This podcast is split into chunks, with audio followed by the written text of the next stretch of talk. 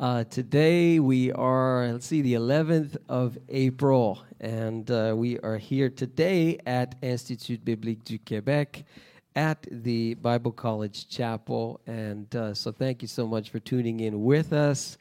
Uh, let us know how things look. Let us know how things sound. Last week we were at the theater. Today we're over here.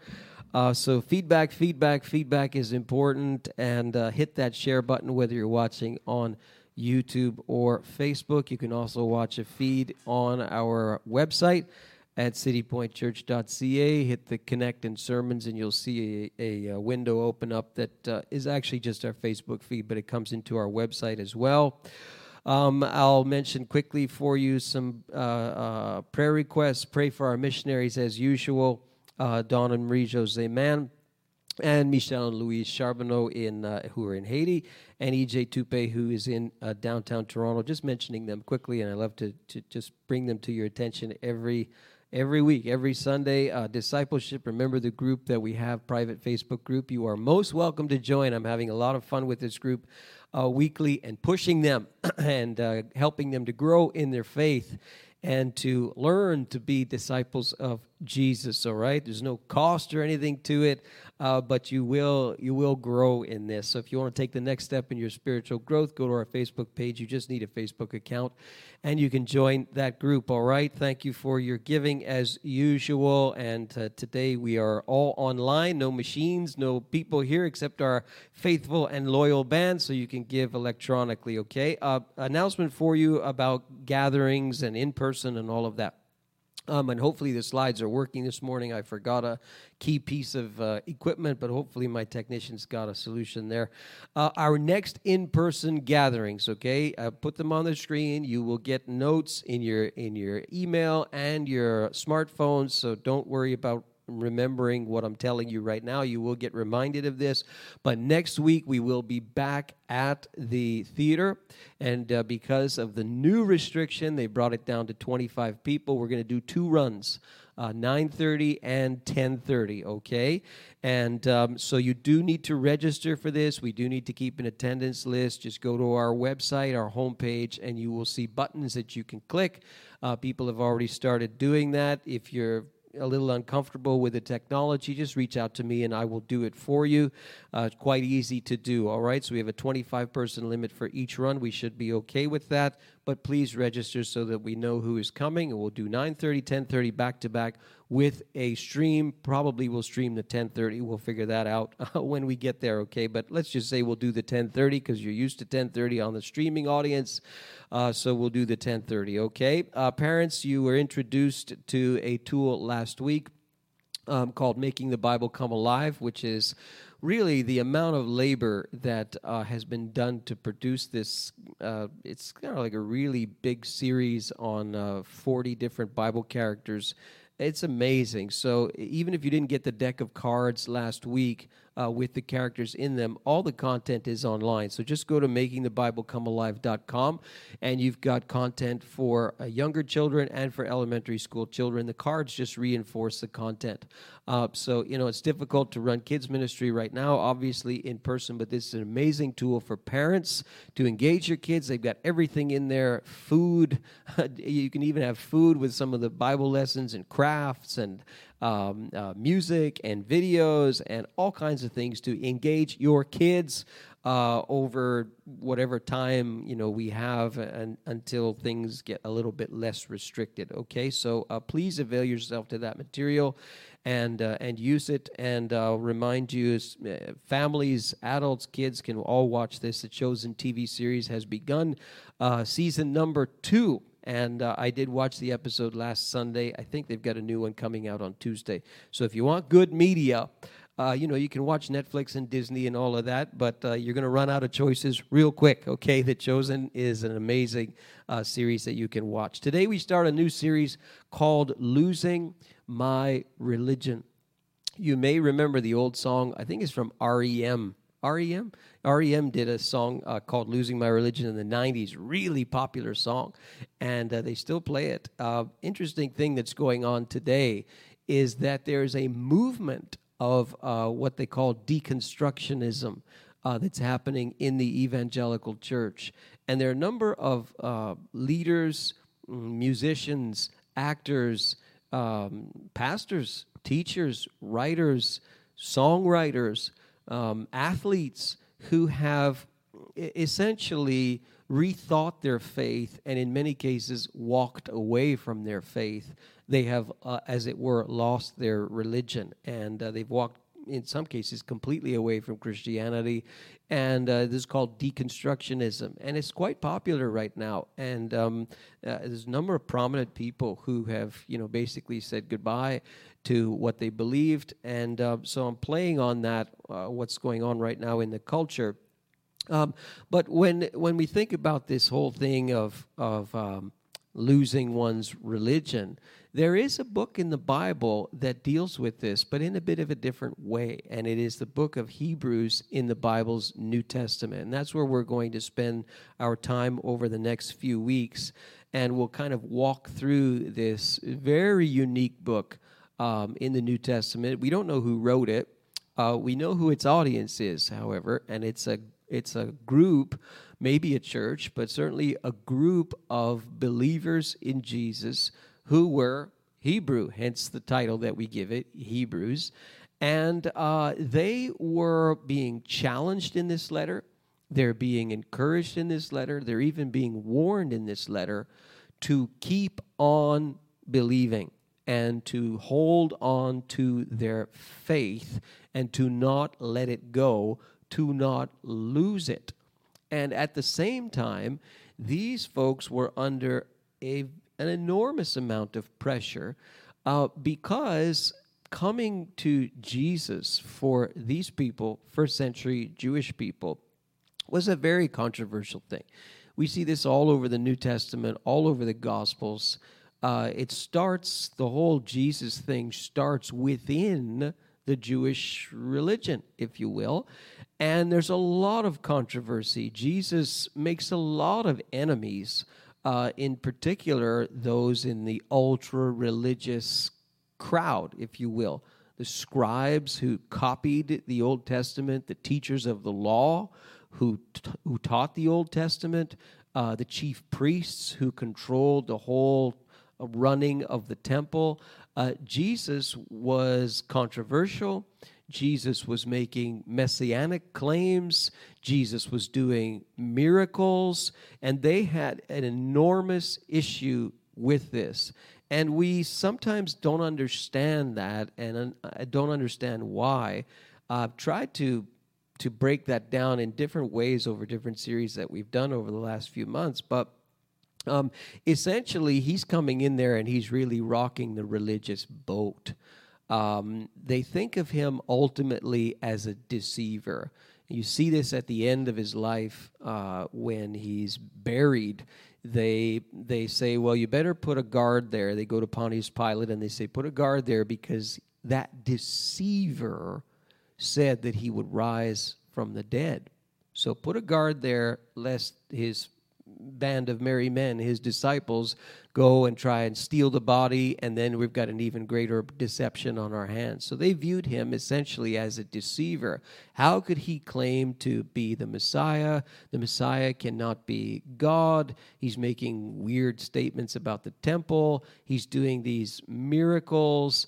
Uh, he's hanging around with ungodly people, with sinful people. He's breaking the Sabbath rules. He's claiming to be uh, the Lord of the Sabbath. All of these things drove them, uh, got them very, very upset with him. And so he's viewed that way uh, by certainly a section within the Jewish religion, as we would call it today. We see a classic example of this in Saul of Tarsus, who we call Paul sometimes. And he's a Jewish man, very, very strict. He's a Pharisee. Uh, he's very holy. He's very learned. Uh, he's very uh, strong. He's very proud. He's very intelligent. And he is of this group that detests the new movement around Jesus. Uh, in his view, Jesus would also be a deceiver, and he's so aggressive that he tries to stop the movement in its tracks. Uh, he can't produce a body or anything, and so what he does is he he tries to persecute Christians, brings them to jail, has them executed on occasion. And we know the story of how his life got completely flipped and turned upside down. It reminds me of the old Will Smith, uh, the Fresh Prince of Bel Air. His life got flipped, turned upside down. Okay, that's what happened to Saul. It totally flipped, and he it literally makes a 180 degree turn and becomes a preacher, an evangelist, a church planter, a missionary for Jesus. It's quite the change. Contra- very controversial. These people, in a sense, had to hold on to their faith, but also lose their religion. They had to realize that everything that they knew and understood up till then wasn't enough.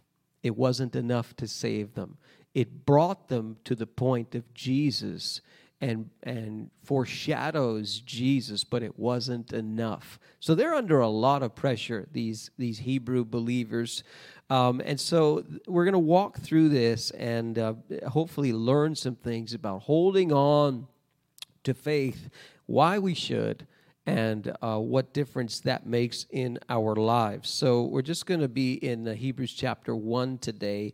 Uh, this is the beginning and the introduction, really, to the, the whole book. I think is 13 chapters long. And the title of the message today is simply It's Jesus. It's Jesus. And you see right off the bat, uh, the author, he doesn't identify himself. I suspect it's Paul uh, because of the way he writes and the, the, the style seems very, very much like other things in the New Testament that Paul wrote, but he doesn't identify himself. And this is how he starts it. In the past, God spoke to our forefathers. How did he do it? Through the prophets at many times and in various ways. But in these last days, imagine that. 2,000 years ago, he writes that. In these last days, he has spoken to us by his Son, whom he appointed heir of all things, and through whom he made the universe. Just stop there for a moment. It's a it's an amazing introduction here and very relevant 20 centuries later because we all want God to speak. Everybody wants to hear God's voice.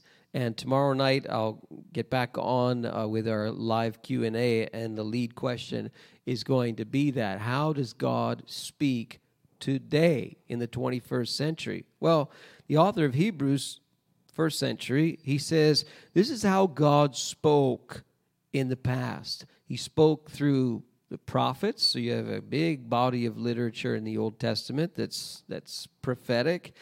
Uh, in many times, and uh, at many times and in various ways, and you certainly can survey the Old Testament and see that over and over and over again. But then he says, in these last days, presumably he thought that he was moving toward the end of time.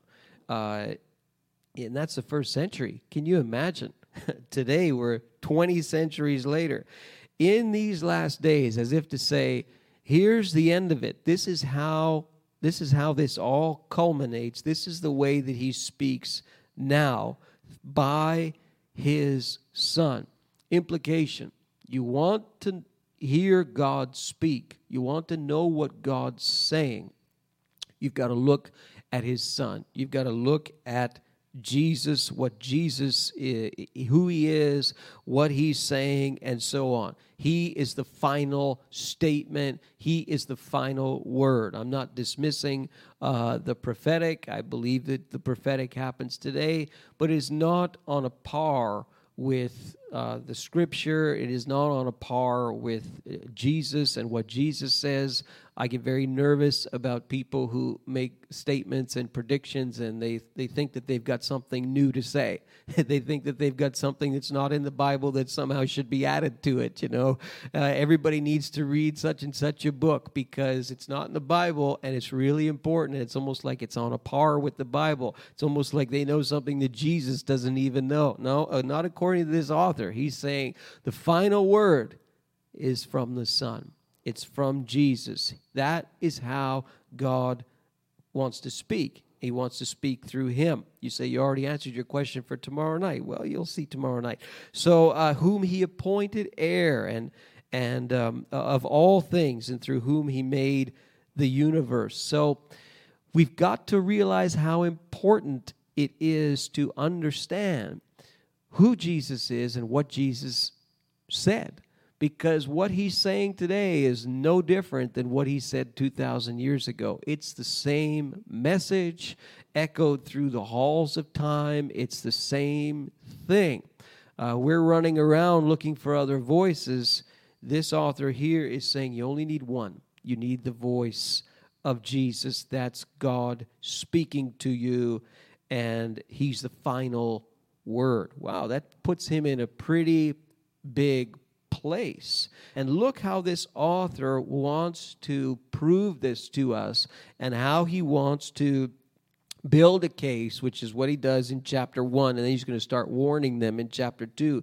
But he wants to build a case as to why it's so important for you to be a, a student, a listener, disciple of this Jesus. And he starts building his case, verses 2 and 3. And he says he is the heir of all things. He, in other words, he will inherit all the things that God has. He's the heir. It's like in the, in that day when you had an heir, you know, you'd have like the firstborn son, and they would be the heir of the estate uh, not not necessarily dissimilar to, to, to today. And so right away the author's putting Jesus in this unique place. He is the heir of what? All things. Man, that's a pretty big place. And through whom he made the universe. So everything that has been made has been made through Jesus. He's establishing him there as the heir of all things, as the creator of all things. When he uses that term universe, he's trying to refer to the cosmos, everything. Uh, the sun, verse 3, is the, is the radiance of God's glory. Wow. I mean, that's a, that's a very, very high place. He is the exact representation of God's being. He sustains all things. What's all things mean? It means all things. He sustains all things by his powerful word. In other words, if Jesus says it should be, it is. If Jesus says it shouldn't be, it isn't. He sustains all things. Colossians chapter 1. Paul writes this very similar language. He says that Jesus is the creator and sustainer of all things. In him, all things hold together. So, this, wow, is putting him in this very high place, equal uh, to God and and he continues this this argument and he says after he had provided purification for sins that's kind of hebrew language for his death on the cross he sat down at the right hand of the majesty in heaven. Wow. Sat down next to god in this position of ultimate authority. And then he he starts talking about angels uh, in the same breath. And there, that's probably because in that time there may have been some discussion about Jesus and his nature and whether or not he was an angel. Uh, they had a fascination with angels back then, and certainly believed in angels back then. We have we have our own views of angels today. Sometimes they're biblical views, sometimes they're not biblical views at all. But these people back then had no trouble ag- acknowledging the angelic world. Um, in, in, particular, if some of these people were coming from the the branch. Um, of Judaism uh, called the Pharisees. Pharisees believed in, in the angelic world for sure. And so he argues here he became as much superior to the angels as the name he has inherited is, is superior to theirs. So he's trying to set Jesus up by his language and present him as um, uh, uh, uh, followable as God uh, with all these attributes and all these titles the heir, the creator, the sustainer. And then he talks about this kind of unique relationship that Jesus has with God. And he says, Well, to which of the angels did God ever say, You are my son, today I have become your father? That's a quote from the Old Testament. Or again, he quotes another passage from the Old Testament I will be his father, he will be my son. This is why we talk about Jesus being the Son of God. He has this unique relationship with God because he is of the same essence as God. He is God in essence, and yet he has this relationship with God and is a distinct person from the Father. So you have the Father and the Son in this relationship with each other, this unique relationship, yet they are both of the same essence. We, we start thinking about the Trinity when we talk about passages like this God the Father, God the Son, God the Holy Spirit, and, all, and, and, and that kind of concept. Difficult for some, but very clearly presented here. And he says here, verse 6 when God brings his firstborn his um, that's a term that means first in rank first in leadership. He says let all god's angels worship him. So angels are worshipers of jesus he's saying.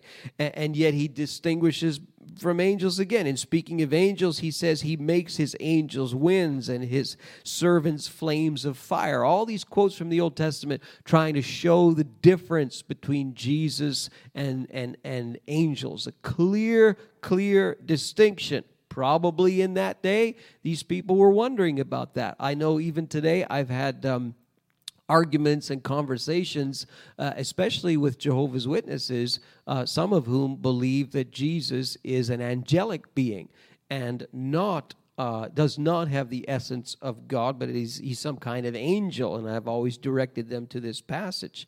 Uh, but about the Son, he says, Your throne, O God, will last forever and ever. I mean, he's clearly trying to present Jesus Again, creator, sustainer, um, uh, superior to angels, the unique Son of God, and ultimately the one, the only God, eternal. In the beginning, O Lord, he says, and this is with reference to Jesus, you laid the foundations of the earth, and the heavens are the work of your hands the author is claiming that the hands there are Jesus' hands. They will perish, but you remain. I mean, that give you a lot of confidence through all of the things that are happening in life, through all that's happening on planet Earth you will remain. They will all wear out like a garment, like a piece of clothing that gets old. You're going to roll them up like a robe. They're all going to be changed, but you will remain the same, and your years will never end. Sometimes people ask the question who created God? No one.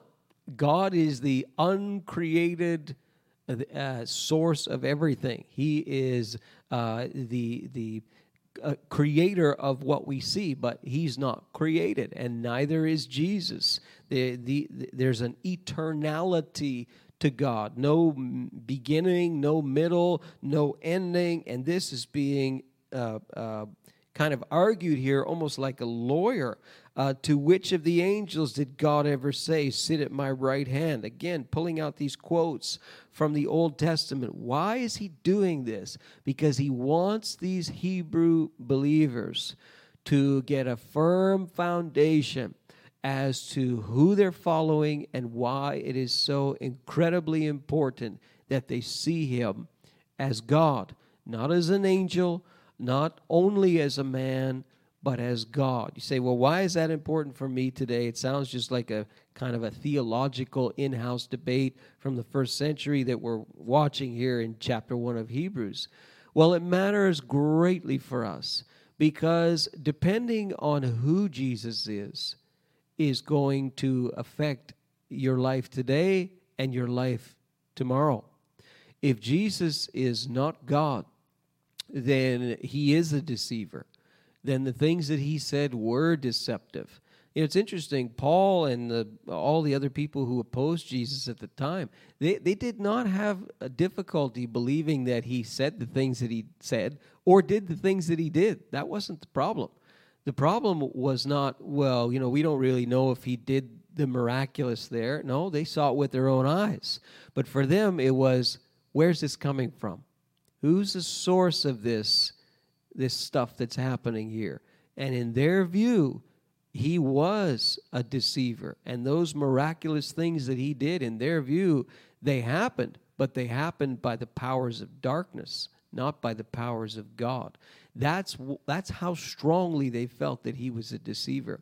If he is not God, and if his nature is not that of deity, then, he's, then he, he is false. Then he is a deceiver because everything that he said was centered around himself, his nature, and it's he cannot save if he is not God.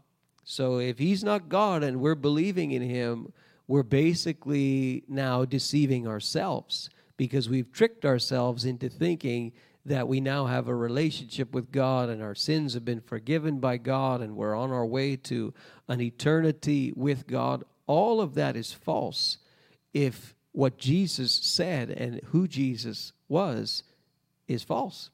So it hinges on him. It's not just, well, this is a theological thing, it doesn't really matter. No, no, no, it matters and it matters greatly. And he's trying to to preach this to them so that they get the picture and that they would hold on to that reality, controversial as it was in their day, and it's still controversial today. Uh, when a when a Jewish person um, comes to Christ, as it were, it's still viewed the same way by many many people within Judaism. Take it from me, I've gone through the experience myself, and it's sort of like, whoa, you've gone over to the to the dark side. You know, you've betrayed your your heritage, you have betrayed your religion, you have because you believe you follow this Jesus as if he's God. So it's a huge, huge thing. It's a, it's a, uh, a I'll say the word salvific. Whether or not you believe that Jesus is God affects your eternal destiny.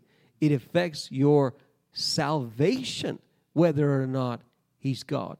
And again, it's not just whether or not you believe it, it's whether or not He is. And that's why we talk about the resurrection as being so important because that justifies the claim of Him being God. So, uh, how do you apply this to your life uh, today? The hardest thing for us today uh, is, is probably not so much the theology you know, of Jesus and his deity. It probably isn't even so much the idea of the Trinity and you know God the Father and the Son and the Holy Spirit. It's probably not that. The hardest part for us today is to release uh, the throne of our lives and give it to someone else, and to actually worship someone else besides ourselves or you know what we've sort of constructed in life every single person uh, who's who's watching and uh, people, uh, regardless of their faith system, they've got something or someone calling the shots of their lives. There's a narrative in their head. There's a vision in their head. There's something that's driving them, that's leading them, uh, that's on the throne. And all of us have that throne within our hearts. Uh, the question is, who's on it? And the hardest thing for us is to give it up and to let Jesus be on the throne of our lives. I mean, wow, you know, it, would be one thing if it was, uh, you know, money or if it was materialism or a, another person or a relationship or, or, or something like that. But to have Jesus on the throne of your life. I mean, you can't even see Jesus. You can't even have a, a, conversation the same way, at least, that you would have with another person who you can see. And, you know, you're expected to put him on the throne of your life. Yes. And that's why the author of Hebrews is saying this is critical, critical, critical to your soul.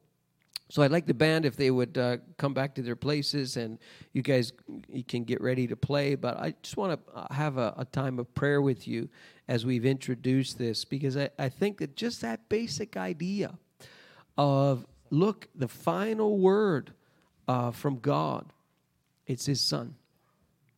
And He wants um, you to have His Son on the throne of your life um, you've you've lived through your life with maybe other things on that throne. Maybe you've put something on, taken it off, put something else on, taking it off. And what he wants is for Jesus to have the place there, and for him to be your leader, your Lord, uh, your Savior. He he wants Jesus first in your life. And maybe you've been going to church for a long time and our online church or whatever.